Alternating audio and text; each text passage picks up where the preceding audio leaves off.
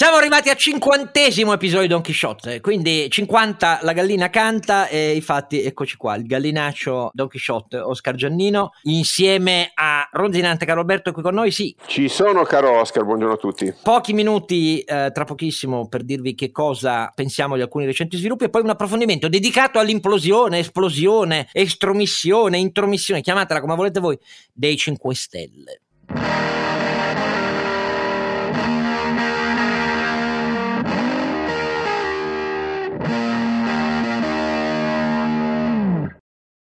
Allora, caro ronzinante Carlo Alberto. Volevo commentare sull'ignominiosa fine del cashback, sepolto da Draghi con tre righe di giustificazione economica, peraltro nota agli analisti da sempre, e cioè intervenire con dei voucher e bonus sulle carte di credito che in questo paese sono ancora, purtroppo lo dico, distribuite in maniera ineguale e quindi eh, ogni, ogni, forma di sussidio finisce in mano ai più ricchi, quindi so, cioè, fiscalmente regressive. Ecco, tre righe di Draghi, due parole di Draghi, sempre pesantissime, hanno posto fine a un dibattito che è durato mesi e che si conclude oggi con l'ennesima sconfitta, fammi dire, sul campo del populismo, in questo caso, fammi dire, manifestamente dichiarato a sinistra, ma in realtà appunto regressivo, con una sconfitta duplice quindi, sia nel merito sia nella dichiarazione valoriale. Rimane vero che noi ci siamo presi un impegno con eh, l'Unione Europea di intervenire sull'enorme buco di eh, compliance sull'IVA, noi abbiamo una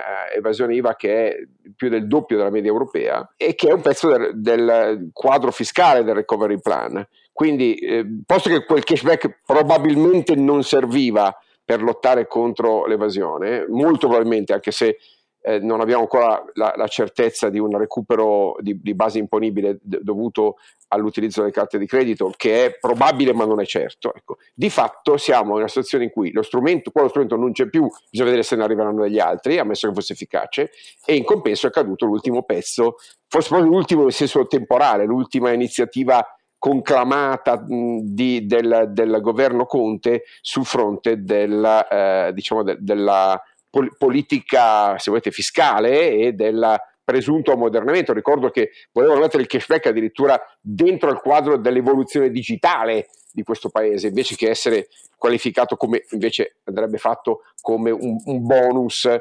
eh come, come, tanti altri eh, fatti precedentemente. Io invece eh, traggo spunto da due mm, recenti accadimenti per darvi appuntamento al prossimo episodio che sarà dedicato al fisco di nuovo perché mm, il primo accadimento è che eh, rispettando precisamente il cronoprogramma che ci aveva detto il Presidente della Commissione Finanze della Camera Luigi Marattin eh, è stato approvato il documento congiunto delle Commissioni Finanze Camera e Senato che rappresenta il documento di convergenza delle eterogeneissime proposte dei diversi partiti e Marattin ha lavorato di fino insieme al suo collega Presidente del Senato della Sesta Commissione per tentare di fare una sintesi e tenteremo di capire che cosa c'è in questo documento, ma questa è una cosa positiva per così dire, anche se io su molte cose sono un po' deluso, ma è inevitabile. Beh, però Oscar, hai letto le proposte dei vari partiti, sono veramente scoraggianti, cioè ci sono quelle della Lega che sono, io le ho lette, sono, è, è, è,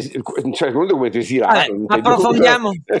approfondiamo al prossimo episodio. Il secondo accadimento è che la commissione interministeriale invece nominata per eh, spunti al governo per la giustizia tributaria, si è spaccata in due, ha fatto due diverse relazioni, cioè gli accademici hanno fatto una proposta seria, seria, davvero seria, approfondiremo con, con uno di loro, e i togati invece, i giudici no, un'altra per far rimanere quasi tutto com'è. Allora, se c'era bisogno di una rappresentazione una iconostasi proprio eh, del corporativismo interno allo Stato, beh, ci siamo. Quindi al prossimo episodio facciamo un approfondimento eh, su questo. E una considerazione positiva sul fatto che Draghi ha tenuto duro, durissimo, anche non solo sul cashback, ma anche su questa storia che ha tanto appassionato i media negli ultimi due mesi, sul fatto che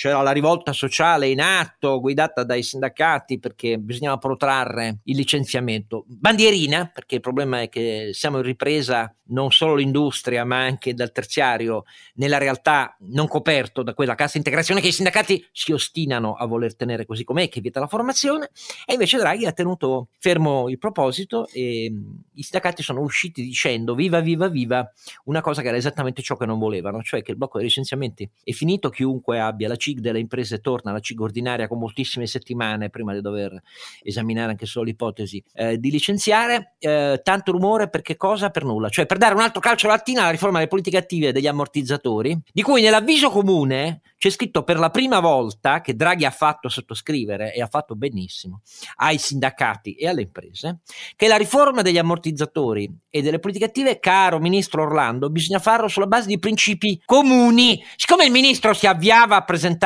una proposta di cui di comune non c'era niente, anche questo un bel passo in avanti che dà la differenza tangibile, cari nostalgici di Conte che la differenza c'è, si vede, si tocca, non ha bisogno di urlare, non ha bisogno di affermare visioni contrapposte della politica, c'è nei fatti, nei numeri, nelle nomine, nelle scelte che vengono fatte e nella coerenza che con sardonico concessione ai ruoli in commedia di ciascuno tiene botta e tiene fermo sui principi. Andiamo all'approfondimento.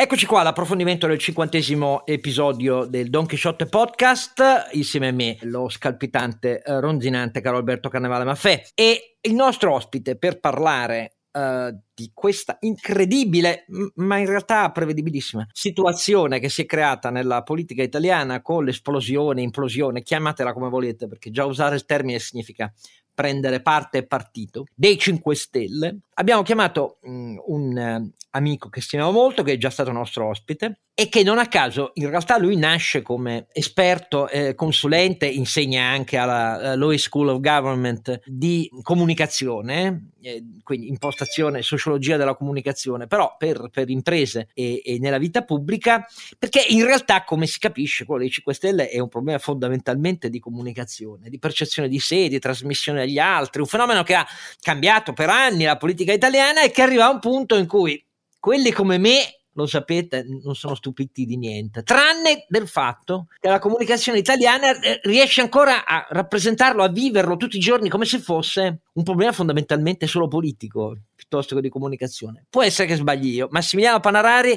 grazie di essere con noi. Molte grazie a voi per l'invito. Allora, io distinguerei due parti di questa nostra conversazione. La prima parte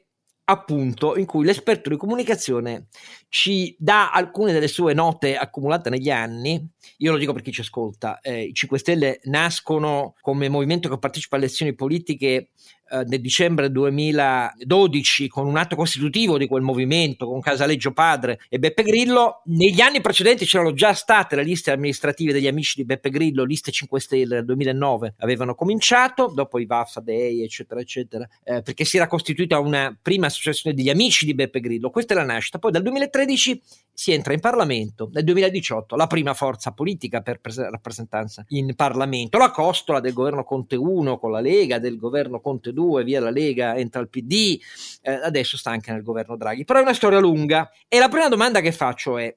nella persistenza di questo fenomeno, partito che nasce come antisistema, eh, che nasce come antimercato, Grillo è un, un tecnofobo, ehm, e per sì l'ambiente, tutto quello che volete, ma insomma è contro il sistema politico, contro il sistema istituzionale, eh, con toni forti, contro il sistema eh, delle imprese, tutto vecchio, tutto da cambiare, noi siamo diversi, no? non ci alleremo mai con nessuno, poi si vede che alle, si alleano con la Lega. Però la differenza di fondo è che in altri paesi europei fenomeni come i gilet gialli, oppure Coluche che si candida alla presidenza, i partiti pirati che ci sono stati dalla Germania in alcuni paesi nord europei. In buona sostanza, sì, possono avere anche consenso una volta, però sono un po' meteore che scendono. Ma com'è che in Italia è un problema di politica o di comunicazione? Che in Italia un fenomeno così dura da un decennio e più? È sicuramente un problema di comunicazione, è un problema di politica, potremmo anche dire che è un problema di opinione pubblica e di eh, discredito e sfiducia nei confronti del sistema politico istituzionale.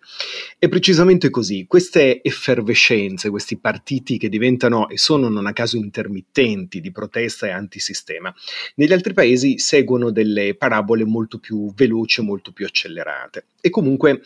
entrano all'interno di un contesto nel quale sicuramente la fiducia nei confronti della classe politica è in, eh, diciamo, in retrocessione, in regressione da parecchio tempo a questa parte, ma in cui sostanzialmente il sistema paese ha una adesione, almeno dal punto di vista dei fondamentali e diciamo così del sentiment, a quelle che sono le istituzioni e ai rappresentanti che siedono al loro interno. Oppure si tratta di parabole politiche che intercettano una questione specifica, eh, montano, eh, si gonfiano dal punto di vista elettorale, esplodono e una volta che questa questione specifica, eh, seppur importante, viene tamponata o risolta dalle classi politiche di sistema e di establishment, magari rientrano o entrano, rientrano dal punto di vista del consenso o entrano all'interno del sistema politico in maniera più stabile, più strutturata e quindi meno antisistemica.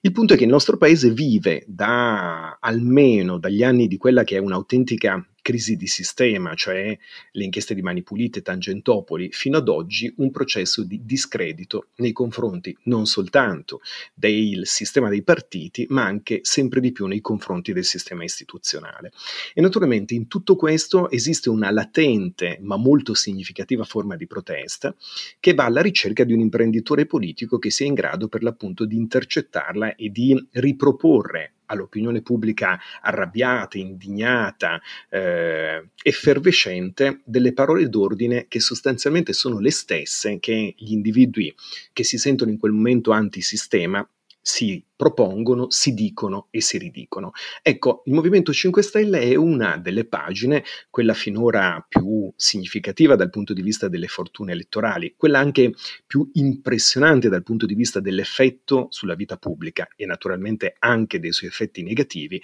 di una situazione pressoché cronica, almeno dagli anni 90 nel nostro paese.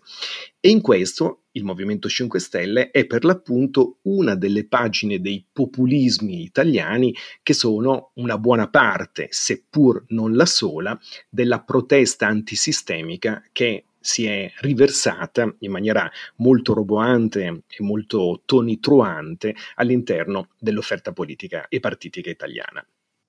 Allora, nell'ambito degli osservatori, diciamo così, negli anni c'è stato una, un progressivo appeasement verso il ruolo dei 5 Stelle, nel senso che mentre nei primi anni predominava un senso di altezzosa superiorità, cioè vabbè, ma degli, ma che cosa volete che facciano? Sì, si capisce alla luce della protesta diffusa in Italia della sfiducia verso politica e istituzioni, però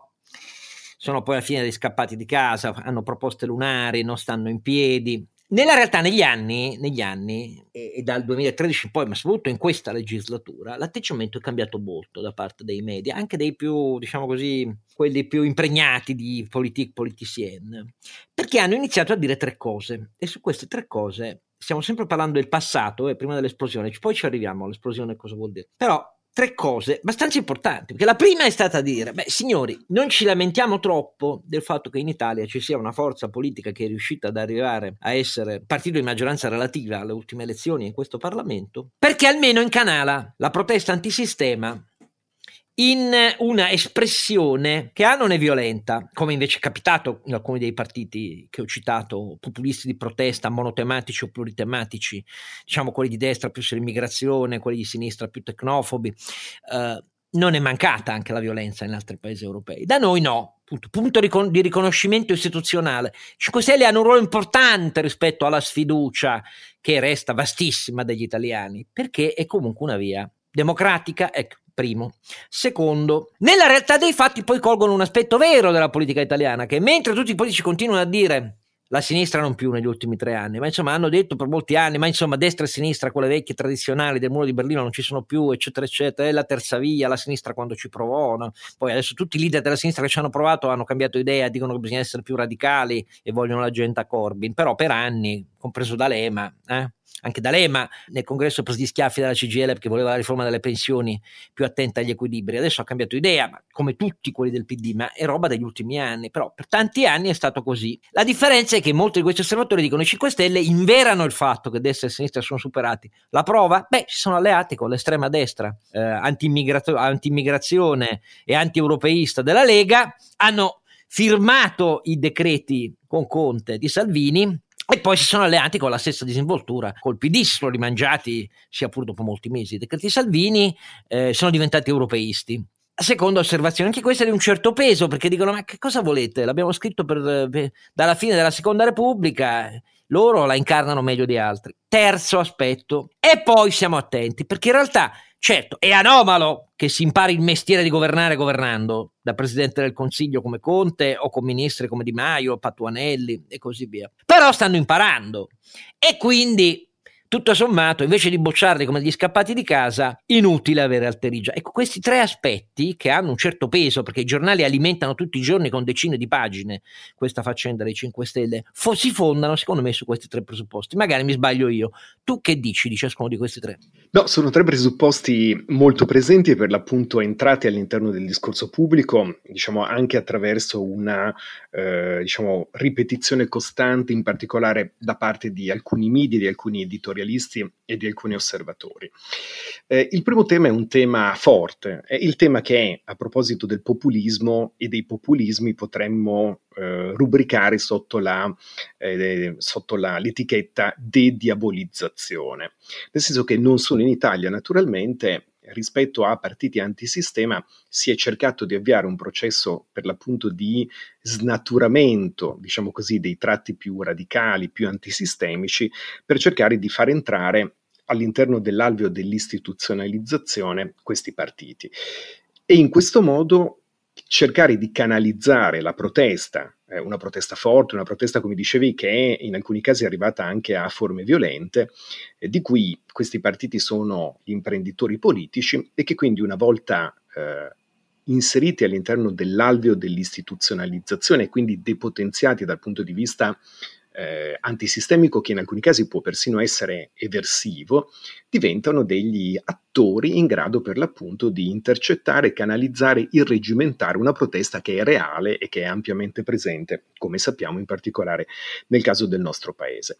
Eh, il punto è che il processo di istituzionalizzazione del Movimento 5 Stelle è stato avviato ma non è stato completato. Anzi, è proprio su, su di esso che troviamo un, un cleavage, una frattura molto forte tra le anime, le correnti interne. Naturalmente non si può parlare di correnti perché il Movimento 5 Stelle a lungo ha avuto il tabù e il divieto delle partizioni interne, mentre naturalmente se le avesse fatte emergere anche questo avrebbe aiutato l'istituzionalizzazione eh, di quella anomala eh, e di quell'informe partito.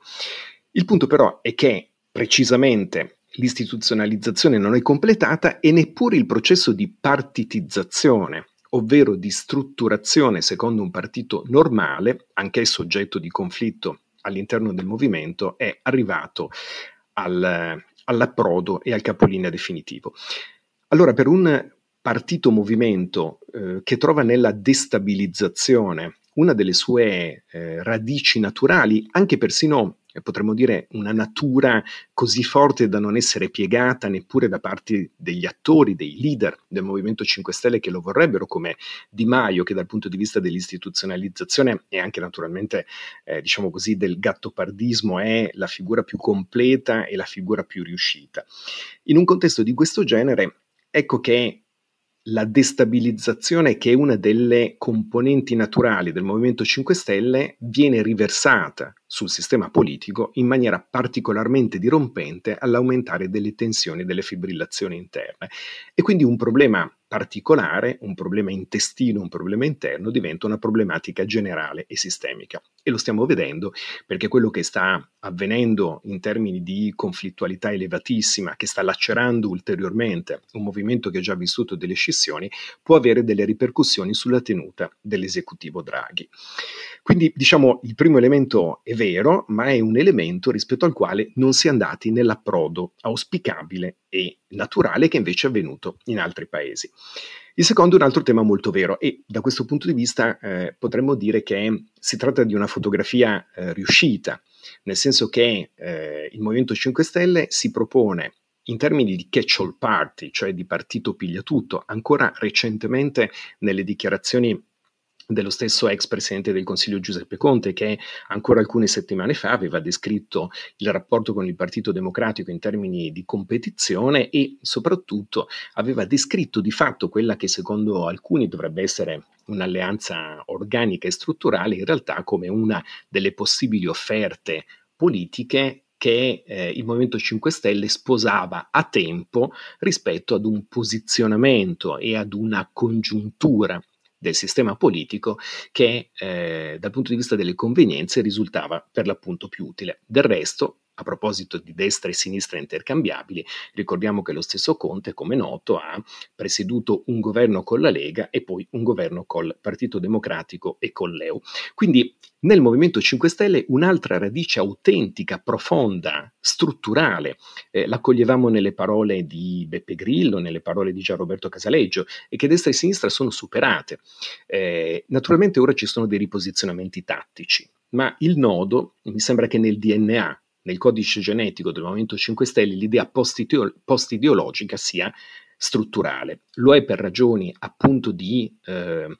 eh, conquista di voti, soprattutto eh, quando il Movimento 5 Stelle del 2013 eh, ottenne un risultato straordinario e eh, in quelle successive ottenne per l'appunto un'affermazione impressionante proprio all'insegna della propria componente post-ideologica. Ma al di là dei posizionamenti tattici odierni, la, l'essere oltre la destra e la sinistra è in qualche modo la carta politica strutturale di un movimento così informe.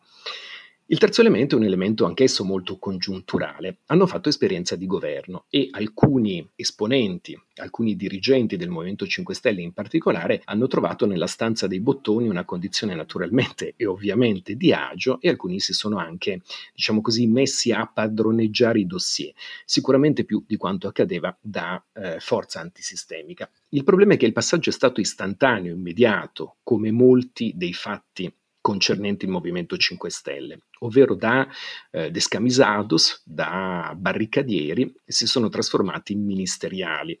e hanno indossato la grisaglia istituzionale senza soluzione di continuità, ovvero senza avviare un dibattito, che è il grande assente all'interno del Movimento 5 Stelle, per eh, motivare il proprio cambiamento così repentino e così profondo.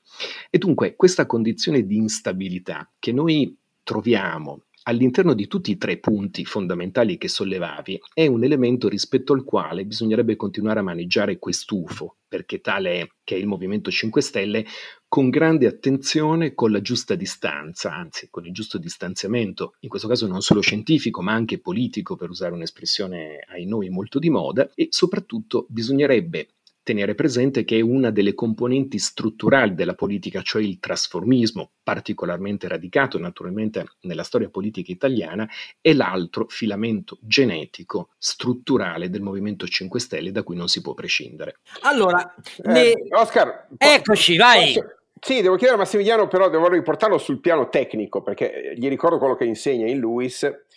che alla fine è un metodo, no? Eh, e devo chiederti, Massimiliano, di parlarmi di tre cose. Una è Rousseau, l'altra è Trump e l'altra è la bestia. Perché voglio chiederti eh, non di politica, ma di metodo di organizzazione del consenso e di, di che scenario si, ci apre questa, questa cesura in termini proprio di nuova modalità di creazione e gestione de, del consenso politico. L'idea stessa che Conte nutra di questa popolarità venendo dal nulla, popolarità costruita e distrutta dallo stesso Grillo, mi riporta a un modello in cui in realtà non, non, non è la tessitura paziente dei legami digitali a vincere, ma è il, la decisione padronale di un kingmaker o di un king killer, appunto come, come Grillo. Quindi paradossalmente una contraddizione profonda del modello di Gianroberto Casaleggio. Gianroberto Casaleggio che io conobbi eh, tanti anni fa, parlammo proprio della sua idea di costruzione del consenso dal basso e quindi ti chiedo che cosa c'è di, di quell'eredità del Movimento 5 Stelle, che oggi, scusa, vediamo nel mercato con gli influencers, con, con, con la prepotente affermazione del, del, del social marketing, quindi no, non è eh, una roba da extraterrestri, era un'intuizione commercialmente corretta applicata alla politica non abbiamo bisogno di aspettare Cambridge Analytica per, per, per, capirlo. Quindi ti chiedo cosa rimarrà di questa stagione, di questi 10-15 anni di costruzione del consenso partendo dal basso, eh, nell'interpretazione trampiana molto top down, ma usando strumenti pubblici, per pubblico intendo dire appunto i Twitter e Facebook, nell'interpretazione della bestia altrettanto, quindi non una piattaforma proprietaria, nell'interpretazione invece di Grillo e di Casaleggio prima, eh, piattaforme semi-proprietarie, Rousseau, i blog, con un modello organizzativo molto coerente col modello di costruzione del consenso, modello che si sta sfaldando oggi con questa riaffermazione della centralità invece del ruolo del, della nomenclatura. Ecco, che cosa ci puoi dire non tanto su cosa farà soltanto il Movimento 5 Stelle, ammesso che esisterà ancora, ma cosa devono fare gli altri, gli altri organismi politici per imparare questa lezione e magari per metterla a frutto eh, anche nel, nel, dire, nel, campo liberal democratico e non soltanto in quello dei partiti, eh, fammi dire, populisti è, è la domanda delle 100 pistole. Nel senso non che... è che ti invitiamo qua a, fa- a pettinare le bambole, caro Massimiliano, cioè siamo tosti. no, anche perché diciamo la pettinatura delle bambole la lasciamo a chi no, è ben più esperto. No, no, né io né te né Oscar possiamo pettinare alcunché, guarda, sinceramente. sì, c'è, c'è, anche un tema tricologico, esatto. oltre, che, oltre, che, di ontologia politica in questo caso. E, dunque, io ho una sensazione che è questa. In tutti i modelli che, tutti i modelli che citavo, citavi sono, eh, diciamo, paradigmi eh, che sono stati straordinariamente efficaci di costruzione del consenso attraverso eh, tecnologie e tecniche di digital marketing e di social marketing che, come sempre, eh, data la loro efficacia, venivano tratte dal mondo eh, della, della, pubblicità, dell'advertisement, dal mondo, diciamo, in senso lato dell'economia e poi trasferite alla politica, eh, che è la, la grande tendenza del marketing politico da quando si costituisce in maniera, diciamo così, formale alla metà degli anni 30 negli Stati Uniti. È sempre un prestito, è sempre un calco che dal marketing commerciale si trasferisce all'evolversi delle sue tecniche, delle sue tecnologie al marketing politico. Quindi in questo caso abbiamo trovato una modalità, in questo caso abbiamo visto una modalità di costruzione del consenso apparentemente orizzontalizzata, apparentemente focalizzata su un meccanismo di rispecchiamento nei confronti delle persone, dell'individuo, soprattutto potremmo dire del singolo destinatario del messaggio di cui si vuole intercettare il consenso, all'insegna di un processo di apparente disintermediazione che, e ce lo insegnano le modalità di funzionamento delle piattaforme, è in realtà di reintermediazione, declinato secondo caratteristiche diverse eh, in relazione al movimento e al tipo di offerta politica. Perché nel caso di Trump, come dicevi, siamo di fronte ad un meccanismo eh, molto top-down, eh, nel caso della cosiddetta bestia eh, leghista, di fronte ad un meccanismo che è, diciamo, tipicamente, tipicamente populista nel senso del populismo classico della destra, cioè l'individuazione di temi eh, capaci di eh, muovere quella che viene definita l'emozione pubblica, cioè capaci di eh, stressare, amplificare tutta una serie di emergenze, soprattutto di issues presenti all'interno dell'opinione pubblica, muovendola, mobilitandola, in questo caso non cognitivamente ma emotivamente. Nel caso del Movimento 5 Stelle siamo di fronte all'applicazione scientifica riuscita fino a poco tempo fa con straordinario successo, come ricordavi, di una serie di eh, tecniche, potremmo dire Foucaultianamente, di eh, microfisica del potere finalizzato al consenso che dal, dalle sperimentazioni aziendali di Gianroberto Casaleggio poi hanno portato attraverso l'allargamento, eh, come dire, attraverso una serie di cerchi sempre più larghi a fare del Movimento 5 Stelle il primo partito movimento italiano alle elezioni, eh, convincendo gli elettori di essere i protagonisti di una narrazione fondata per l'appunto sulla riproposizione tal quale delle loro dei loro pensieri, dei loro sentiment, delle loro sensazioni. Quella racchiusa nel famoso, nella famosa massima slogan uno vale uno.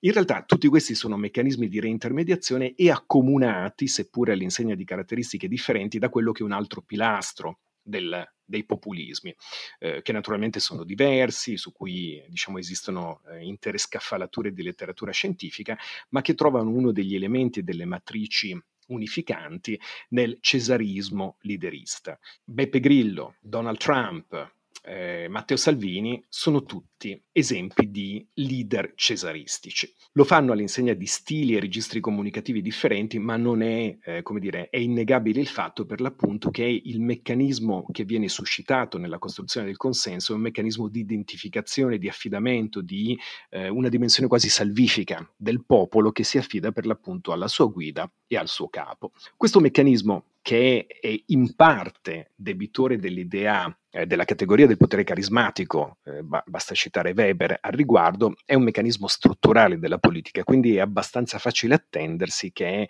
eh, aspettarsi che continuerà a giocare e ad avere un ruolo con forza. Cambiano i leader, ma nuove figure, nuovi imprenditori politici fortemente capaci di occupare lo spazio comunicativo oltre che quello politico, ascendono, costruiscono le loro carriere e diventano i terminali e destinatari delle aspettative, delle speranze, degli odi, dei furori, dei risentimenti, come tipico del populismo dei loro popoli e dei loro cittadini elettori. Naturalmente questo è molto più complicato da traslare, devo dire anche per fortuna, per molti versi, all'interno di un campo liberal democratico, riformista, eh, diciamo progressista lato sensu, perché eh, il tema del leader come capopopolo è, eh, diciamo, culturalmente più estraneo, salvo diciamo in alcune fasi più emergenziali in cui eh, la figura del, del leader che occupa totalmente lo spazio diventa necessaria. La mia sensazione è che eh, al di là del Movimento 5 Stelle, la evoluzione tecnologica per cui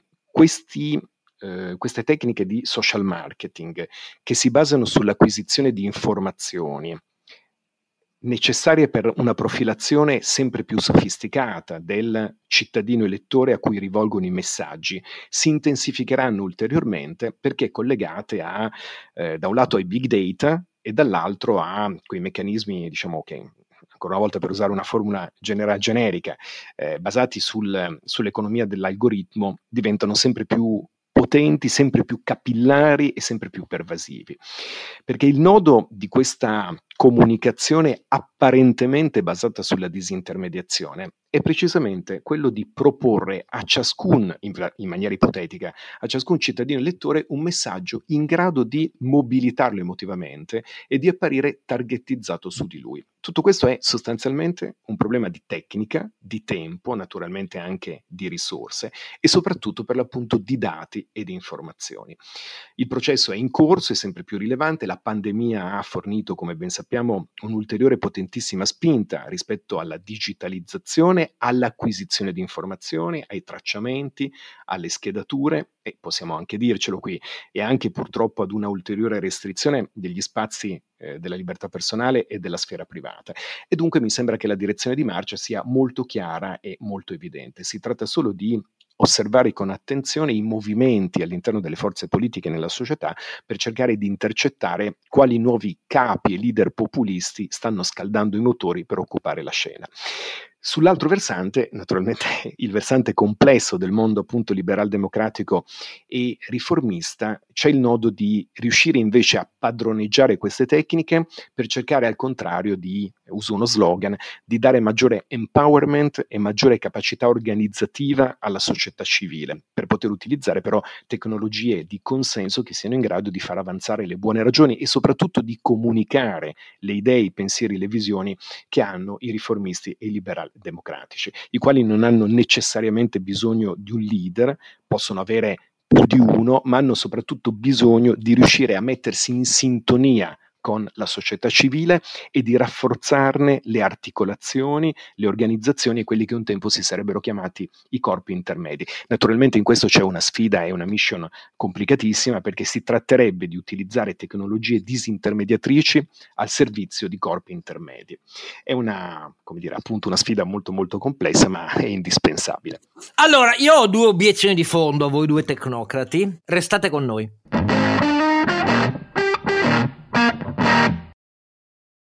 E grazie di essere qui con noi ancora, per te voi che ci ascoltate. E sono Oscar Giannino, ovviamente eh, Don Chisciotte, con eh, il Carnevale Maffè Carlo Alberto Ronzinante, con Massimiliano Panarari, professor Massimiliano Panarari. Stiamo tentando di approfondire un po' il retroterra interpretativo di, dell'esplosione della galassia 5 Stelle. Però avete sentito fino a questo momento delle considerazioni molto centrate su origine, sviluppo, paradossi ma anche allineamenti internazionali, perché è ricco il panorama internazionale della politica di fenomeni populistici che fanno della comunicazione, del social marketing digitale e così via la nuova arma. E io, siccome poi alla fine sì, sono un osservatore, ma sono pur sempre un liberal democratico, eh, ho due obiezioni di fondo. Primo, primo, caro Massimiliano e cari caro Alberto, se noi ci assegniamo al fatto che tutti devono assumere la svolta politica che si deve a Berlusconi, cioè il cesarismo personale, i partiti proprietari di piattaforme che in teoria servono a decidere, ma decidono solo con quesiti scritti da chi ne è proprietario, perché questo è sempre stato, questo sono le parlamentarie per scegliere con poche centinaia di voti gli eletti dei 5 Stelle, senza organi e senza dibattiti, come è sempre stata Forza Italia per essere chiari, perché poi la radice è lì. Allora, mi dispiace, io non posso che dire devono farlo tutti perché è una curva inevitabile della storia e della tecnologia. Perché se facciamo così, l'articolo 49 della Costituzione non è mai stato attuato, verissimo. Infatti i partiti non hanno obblighi democratici, non hanno obblighi di trasparenza, però partiti così fanno istituzioni così. Eh. Questo, eh, voglio dire, la parabola dei paesi dell'est a cui noi siamo vicini per tante ragioni, eh, come sensibilità pubblica, come intermediazione del reddito sul PIL, cioè il caso polacco e il caso ungherese, cosa ci dicono? I partiti che hanno messo in piedi regimi liberali, anti-europeisti, e con fortissimo controllo della comunicazione della magistratura in Ungheria e in Polonia nascono come partiti alla caduta del muro. Liberali, antirussi, per la società dal basso. Eh, Orban era il leader della Fidesz con cui io andavo a fare le attività, eh, perché era il coacervo dei giovani liberali per il mercato e così via. Quindi mi dispiace, la parabola di quei paesi, ripeto, a cui noi siamo vicini eh, per sensibilità ed evoluzione delle preferenze elettorali, siamo molto più vicini agli ex, eh, agli ex lender della DDR che alla Repubblica Federale Tedesca, non ce lo dimentichiamo mai. È una parabola che a me inquieta, non la voglio, non la voglio, cioè io voglio obblighi alla democrazia interna dei partiti e dei sindacati, articolo 49 e 39 19 non attuati, che non solo sono finanziari, sono obblighi di vita democratica interna, organi veri, procedure non eh, taroccate dalla piattaforma proprietaria del fondatore di un partito e così via. La seconda cosa è, Massimiliano, qui diciamo che quelli sono l'inveramento, ti ho fatto la domanda io stesso, eh, del superamento di destra e sinistra, ma da tre anni nella politica italiana eh, per la svolta a sinistra del PD, quello che porta molti media e direttori a sorvolare su quello che sta succedendo nei 5 Stelle e a quello che hanno fatto poi di concreto al governo dipende dal fatto che vengono identificati come l'asse portante del nuovo progressismo italiano per non far vincere la destra con cui hanno governato, fatto patti di reciproco interesse e così via. Quindi la percezione adesso è completamente diversa e temo che sia esattamente la radice per cui Conte c'ha dietro gli eletti, non solo perché gli deve dare più chance di rielezione, ma perché c'è l'intesa col PD, lo sappiamo tutti che c'è già l'intesa col PD su questo. Nei posti dove si vota a novembre, dove in qualche maniera c'è un candidato comune, l'intesa l'ha fatta Conte, non l'ha fatta Grillo. Allora, è un pezzo di sinistra, non è più il superamento di destra e sinistra. E in più alla sinistra va bene un partito cesaristico con niente organi e niente tarocco. E va bene nonostante che in realtà la composizione dell'elettorato sia da catch all party con una fortissima componente eh, anti-immigrata di destra, iperstatalista. È chiaro che iperstatalista lo è anche il PD, lo è ridiventato. Però da questo punto di vista, queste due contraddizioni, che è, se è un catch all party è vero che supera destra e sinistra tradizionale Italia, ma se è un pezzo fondamentale del progressismo n- non è più vero, punto numero uno. E poi punto numero due, una volta che anche la sinistra che ci ha sciacquato per tanti decenni, con gli allarmi democratici che il partito di Berlusconi rappresentava in quanto era così e io ero d'accordo, non contro le istituzioni e la Costituzione, però era un allarme secondo me serio e adesso è sparito, perché se invece sta con uno che si allea col PD, allora questo è un non problema. Cioè è un non problema che governando con la Lega gli ha dato i decreti di sicurezza, è un non problema che ha scattato l'IRPEF con i forfè agli autonomi, è un non problema perché tanto il PD quando è andato lui si è preso anche lui i suoi bonus raffermati, si è preso l'assegno di emergenza, eh, si è preso l'impostazione sul lavoro solo Stato, il blocco dei licenziamenti e così via. Allora diventa una specie di supermarket, non è il superamento di, è l'indifferenza a scelte di mercato o non di mercato, più Stato meno Stato, equilibrio della finanza pubblica o debito assoluto. Eh, l'indifferenza è un'altra cosa, non è una roba che mi potete ridurre all'evoluzione tecnologica del marketing digitale. Forse mi sbaglio, Massimiliano. No, no, sono tutti temi naturalmente eh, fondamentali e soprattutto che partono da una lettura, eh, diciamo, molto realistica e molto attenta della realtà. Eh, il cesarismo personale è il nemico della democrazia. E in questo c'è eh, ancora una volta la conferma e naturalmente agli occhi di chi lo vuol vedere, del fatto che il Movimento 5 Stelle è quanto di più lontano si possa concepire dalla retorica, eh, peraltro anche questa a sua volta discutibile, della cosiddetta democrazia diretta, che in realtà era una forma ideologica di eh, sedicente direttismo democratico utilizzata per eh, catturare voti qua e là per l'appunto e soprattutto per intercettare una protesta molto forte da parte di tanti cittadini che si sentivano espropriati da una casta eh, e avvertono con, con fatica eh, la distanza rispetto ai palazzi e rispetto ai decisori della vita pubblica.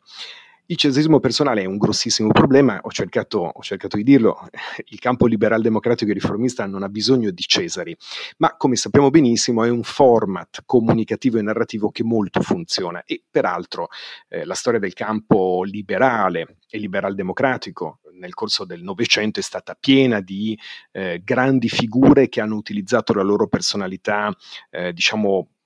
forte, pesante, eh, la loro leadership trasformativa, come si dice nelle scienze sociali, per eh, condurre le nazioni in momenti difficili. Pensiamo a due figure come Roosevelt e Churchill. Questi sono l'equivalente di due Cesari, ma non c'è dubbio che questa eh, messa in campo di una leadership potentissima, eh, tracimante quasi, trasformativa però, fosse indispensabile per garantire al, ai loro paesi, alle loro popolazioni di affrontare dei momenti di straordinaria difficoltà, dalla, dalla Great Depression, dalla crisi successiva al 29 ai bombardamenti nazisti su Londra. È una provocazione naturalmente, ma pensiamo ad un tipo di leadership diversa, ma eh, fortissima, eh, in grado di occupare lo spazio comunicativo, anche in questo caso per sottrazione e differenza come quella di Mario Draghi. Quale riformista e liberal democratico non vorrebbe avere Mario Draghi come leader? Naturalmente diciamo, bisognerebbe conoscere il pensiero di Draghi a riguardo, l'impressione che sia diciamo, concentrato giustamente in tutt'altre faccende, ma figure di questo genere, soprattutto in certi momenti e in fasi di transizione, sono irrinunciabili e per l'appunto c'è una bella differenza tra eh, la leadership populista e quella espressa da figure come Churchill e Roosevelt. Perché il nodo, il nodo fondamentale intorno al quale diciamo, voi, voi per primi, Oscar per primo, vi interrogate e, ragionate da tantissimo tempo, è il problema strutturale della società italiana, nel senso che la società italiana è una società che ha una fragilità eh, strutturale, che ha una serie di problemi di lungo periodo, che è una società, diciamo, meno dotata di empowerment e soprattutto che ha visto azzerarsi lo spirito critico nel corso di questi decenni. E naturalmente una società di questo genere è una società particolarmente sensibile, a proposito dell'esempio e del paragone con la DDR, a formule politiche e offerte politiche in cui ci sono leader cesaristici. E quindi c'è un, un grande problema che è un problema strutturale rispetto al quale la sinistra ha cercato da molto tempo questa parte, non a caso delle scorciatoie che andavano in direzione posizione contraria rispetto ai principi che ha eh, diciamo, enunciato nel corso del tempo di eh, dire, abbandono della società civile a tutta una serie di animal eh, spirits, diciamo così, e di individuazione di figure che fossero in grado, per via semplificata, per l'appunto, di proporsi come salvatori della patria nelle differenti circostanze. Il problema fondamentale, il problema che ogni eh, liberal democratico ben presente, è quello di far crescere la società civile, è quello di dare empowerment alla società civile, di far sì che la società civile possa organizzarsi e auto-organizzarsi all'insegna della ricchezza, del pluralismo e all'insegna dello spirito critico.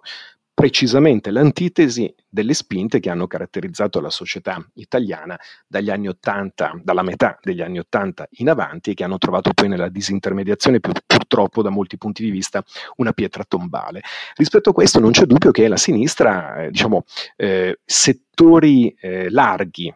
della sinistra abbiano individuato delle scorciatoie, che sono anche scorciatoie cognitive, e che si siano saldati con una teorizzazione che in realtà è sempre presente e che è presente, diciamo, da, mm, dire, dai tempi eh, e da certe figure del Partito Comunista degli anni 60 in avanti, cioè un'idea totalmente verticale, top down della società, per cui è il partito, il cosiddetto intellettuale collettivo, in questo caso davvero per l'appunto il Cesare, un Cesare ipoteticamente eh, collegiale, a decidere qual è la direzione di marcia della società.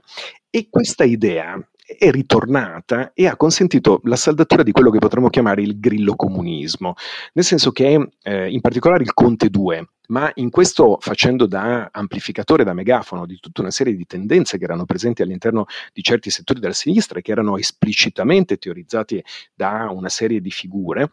eh, come dire, tutta una serie di pensieri, di suggestioni, di evocazioni, spesso inquietanti, provenienti direttamente da quell'epoca, hanno trovato nei grillini una specie di terreno vergine, di campo di sperimentazione nuovo in cui vedere la possibilità per l'appunto di farli rifiutare fiorire. Eh, peraltro c'è anche in questo poi il solito discorso dell'egemonia, eh, che è diciamo, una delle tentazioni ricorrenti della sinistra e dal momento che in realtà, come il principale teorico dell'egemonia per primo sosteneva, seppure diciamo in maniera a volte piuttosto forzosa, cioè bisogna conquistare il consenso del popolo, in questo caso le scorciatoie invece vengono tutte eh, inseguite e ricercate. E non c'è dubbio che l'alleanza tra il PD e il Movimento 5 Stelle sia tattica, ma per alcuni sia anche davvero strutturale, nel senso che un orizzonte di pensiero, un orizzonte di pensiero che è l'antitesi del riformismo. Massimiliano, però visto che hai preso questo filone un po' gramsciano, fammi trascinare, fammi trascinare un pochino il dibattito a livello europeo, perché io non credo che il futuro dell'organizzazione politica possa limitarsi alla base nazionale nello scenario europeo. Per lo spostamento del potere monetario, finanziario, regolatorio a Bruxelles che è un, come uno tsunami in questi ultimi 12-18 mesi e, e, certamente non si ferma. Quindi ti chiedo, dove pensi che possa andare un movimento che in questi anni non ha saputo trovare un collocamento? Potrei dire la stessa cosa della Lega, no? Un modello organizzativo funzionale a livello europeo. Eh, è un modello nazionale e come tale non va da nessuna parte. E, allora, in questo senso, fammi fare il gramsciano 20 secondi ci può stare un brand politico collettivo sotto forma di nuovi partiti europei, nati europei. Ricordo l'intuizione di Marco Pannella, ero ragazzino, ok? Col partito transnazionale. Secondo me modernissima, ma che oggi si ripropone. E, in un certo senso l'epigone, e poi è quel Silvio Berlusconi di cui parlava male il mio amico Oscar, ma che, scusami, al quale riconosco un, un, un, un, residuo di lucidità interessante con la proposta di fare la, la, la CDU italiana, eh, posto che è sgangherata nella base, ma l'intuizione secondo me è affascinante, e cioè di fare un partito europeo eh, e, di, e, di, e, di, quindi organizzare il consenso sulla base di un brand non di cesarismo personalista, ma di un modello gramsciano, di un partito egemone. Quindi una sintesi, se vuoi, organizzativa e non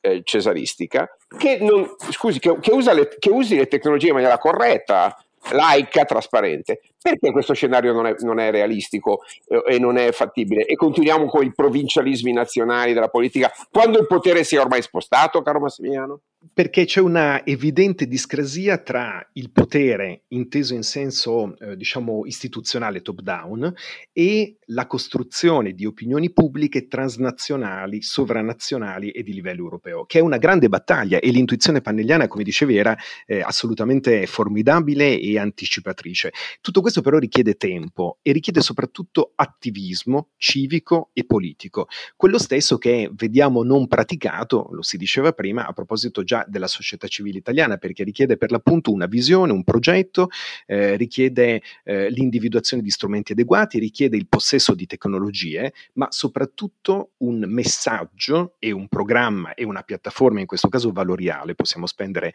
l'aggettivo senza problemi, da veicolare e rispetto a cui suscitare le energie della società civile. Peraltro, questa idea, eh, diciamo, verticistica dell'Unione Europea, eh, questa idea solamente top-down, è la stessa che ha legittimato il Movimento 5 Stelle, perché la fortuna di Conte nasce dall'essersi scoperto improvvisamente come un grande campione di europeismo, salvo mantenere, come sappiamo, le ambiguità e le ambivalenze che costituiscono, diciamo, il vero terreno comune, il vero fil rouge della sua carriera. Eh, come dire, il sottrarsi alla visita all'ambasciata cinese di qualche settimana fa in corner mi sembra molto indicativa, anche se per l'appunto tutto questo non viene sottolineato. Il nodo è che il Movimento 5 Stelle ha vissuto proprio sulla base di quel realismo politico che si trasforma però in una specie di realpolitik, diciamo, eccessiva e in questo tradisce la stessa natura fondamentale del realismo nella lettura dei rapporti di forza. E il punto è che la Commissione ha designato il Movimento 5 Stelle in chiave antilega come,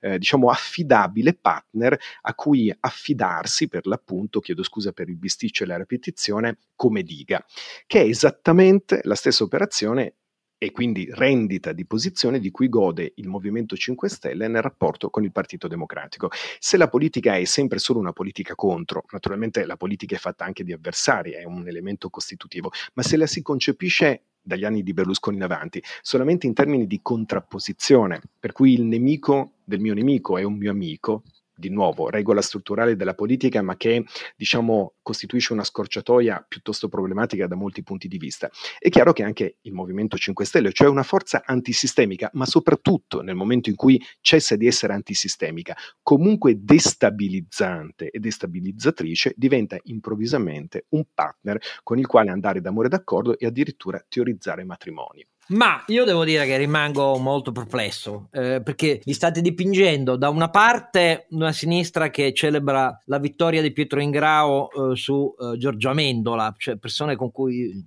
che ho entrambi, insomma, entrambe conosciute, sia pure quando ero giovanissimo, e, e dietro c'era un, una capacità interpretativa. Giorgio Amendola, figlio di Giovanni Amendola, grande liberal democratico, eh, certo era figlio sovietico nella politica estera, questo ehm, lui diceva sempre a quattro occhi, eh, però è il prezzo che pago essere un riformista nella politica interna. Ho capito, però in realtà era riformista davvero, cioè aveva un'attenzione come un pezzo del PC per tanti decenni quando era all'opposizione verso l'articolazione dell'economia italiana che era fenomenale. E voi invece mi, mi celebrate la, la, il trionfo futuro eh, di Pietro Ingrao con la sua continua tensione visionaria verso massa e popolo con lo Stato che li guidava, all'epoca lui non diceva attraverso la tecnologia ma attraverso le frattocchie e, e a me vengono i brividi, devo dire la verità. La realtà, caro Alberto, è che noi siamo un'eccezione, continuiamo a essere, grazie a queste scelte politiche, a questo sviluppo politico, al fatto che i media poi, ripeto, inneggiano pagine intere sul colore, ma uno è l'elevato, eh, l'altro è il padre padrone, eh, l'altro ancora eh, che vuole fare il premier per governare, cioè è tutto colore. La sostanza, per esempio, è che se uno vede le norme, quello non era manco iscritto, conta ai 5 Stelle, ma come cazzo fa a candidarsi a fare il leader? E Crimi eh, adesso che dice no, non ce l'ha più i dati la piattaforma Rousseau, ma mica nessuno l'ha mai cambiato lo statuto eh, dei, dei 5 Stelle. Lo statuto dei 5 Stelle resta con, si vota solo sulla piattaforma Rousseau. Allora, l'indifferenza totale a tutto questo, inseguendo teorie a metà di marketing digitale e dall'altra eh, di sviluppi a cui assistiamo tutti come se fossero scritti nella storia, si condensa il fatto che noi non siamo europei, perché in un altro paese europeo, se uno ha guidato un governo dicendo no agli immigrati e ne guida un altro di seguito dicendo ho cambiato idea, perde un fracco di consensi. Se uno eh, dice eh, mai con il PD e poi dice mai con la Lega, perde un fracco di consensi, mentre da noi no. E c'è pure chi dice, tanti autorevolissimi giornalisti, è la nuova DC. Ma di che cavolo parlate? Adesso io non sono quello che deve difendere la vecchia DC. No, però, santo Dio benedetto, perché ho un'idea di che cos'è stato il ruolo, la stratificazione pluriclassista, ma l'articolazione profonda nella vita istituzionale, purtroppo, che poi ha portato al partito Stato fanfaniano, però è un'altra cosa. Cioè, c'erano persone di tutt'altro livello. Non possiamo dire è la nuova DC, ma quale nuova DC? La vecchia DC non era affatto indifferente ad alcuni contenuti, anzi, non li affermava in maniera roboante, ma permeava la vita istituzionale del nostro paese. Questo è. Allora, io sbaglierò, però penso che un po' di durezza nell'analisi di quello che sta succedendo dovrebbe essere quantomeno consigliabile. Naturalmente io sono un perdente rispetto ai media italiani, ai suoi direttori, eccetera, eccetera. Però francamente io vedo un allineamento tra media e il peggio della politica che spiega l'anomalia italiana. Caro Alberto, noi possiamo ripetere quanto vogliamo che dobbiamo guardare rappresentanze europee io vedo che c'è la conferma del fatto che non le avremo le rappresentanze europee, non le avremo né sul versante socialdemocratico riformista né su quello popolare, perché Salvini non è il Partito Popolare Europeo e di qua ecco che cosa deriva poi i 5 Stelle che sono l'una e l'altra cosa, supermarket di ogni idea e pronti a cambiare un padre padrone con un altro, perché poi non è molto diverso se uno non iscritto diventa improvvisamente il collante di tutti gli eletti che dicono con te facciamo le liste col PD. Scusate, eh, ma è una manovra il trasformismo eh, che è seguito alla debacle eh, della destra che fonda lo Stato unitario è, nie- è veramente niente in confronto a tutto questo.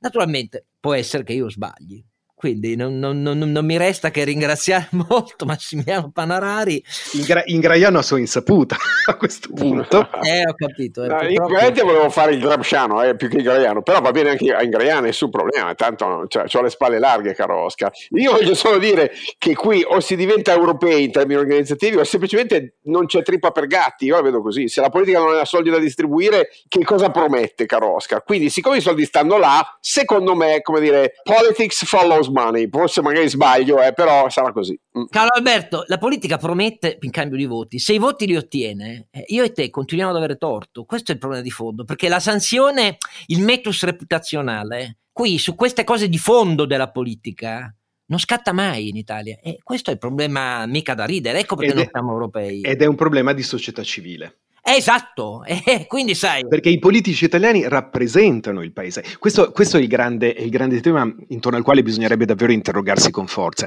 Nel senso che classi politiche problematiche, difficili, eh, che sono eh, diciamo scadute profondamente rispetto alla DC che eh, e naturalmente rispetto agli altri partiti che Oscar evocava, sono in realtà il riflesso di una trasformazione sociale, dal momento che è molto raro in epoca postmoderna che qualcuno voti per qualcun altro che giudica migliore di sé. Noi ci troviamo qui di fronte all'inveramento perfetto del fatto che la classe politica rappresenta la società civile, ma soprattutto anche la società incivile. E di qui il lavoro che dovrebbe fare un riformista e un liberal democratico, che è lavorare sull'empowerment, lo sviluppo esatto. e il rifiorire della società civile e delle sue articolazioni, che è l'unica possibilità di avere un progetto di egemonia gentile, dolce, sana in questo paese, altrimenti per l'appunto il grillismo continuerà a entrare nelle corde e nel codice genetico di un paese trasfigurato come dico io, sempre tra i quattro gatti amici miei, uno come Carlo Calenda che ha detto no all'alleanza con i 5 Stelle fin dall'inizio nel PD, poi è uscito, era stato eletto al Parlamento europeo col PD, eccetera, eccetera, eh, verrebbe premiato. Da noi lo si picchia dandogli del traditore, questo è il punto. Anche quando i 5 Stelle esplodono e si insultano dicendo l'uno dell'altro quello che se lo dicevano i critici fino a ieri passavano per carichi di pregiudizi, se lo dice Conto di Grillo e Grillo di Conte invece va bene e tutti i media si allineano. Va bene, su queste note di grande ottimismo, grazie a Messi Massimiliano Panarari e grazie. Grazie a voi. E grazie, grazie. Tor- tor- torna più spesso da noi Massimiliano, molto, molto utile il tuo commento, davvero grazie. Con grande piacere e grazie mille a voi per l'invito. Appuntamento al 51esimo episodio.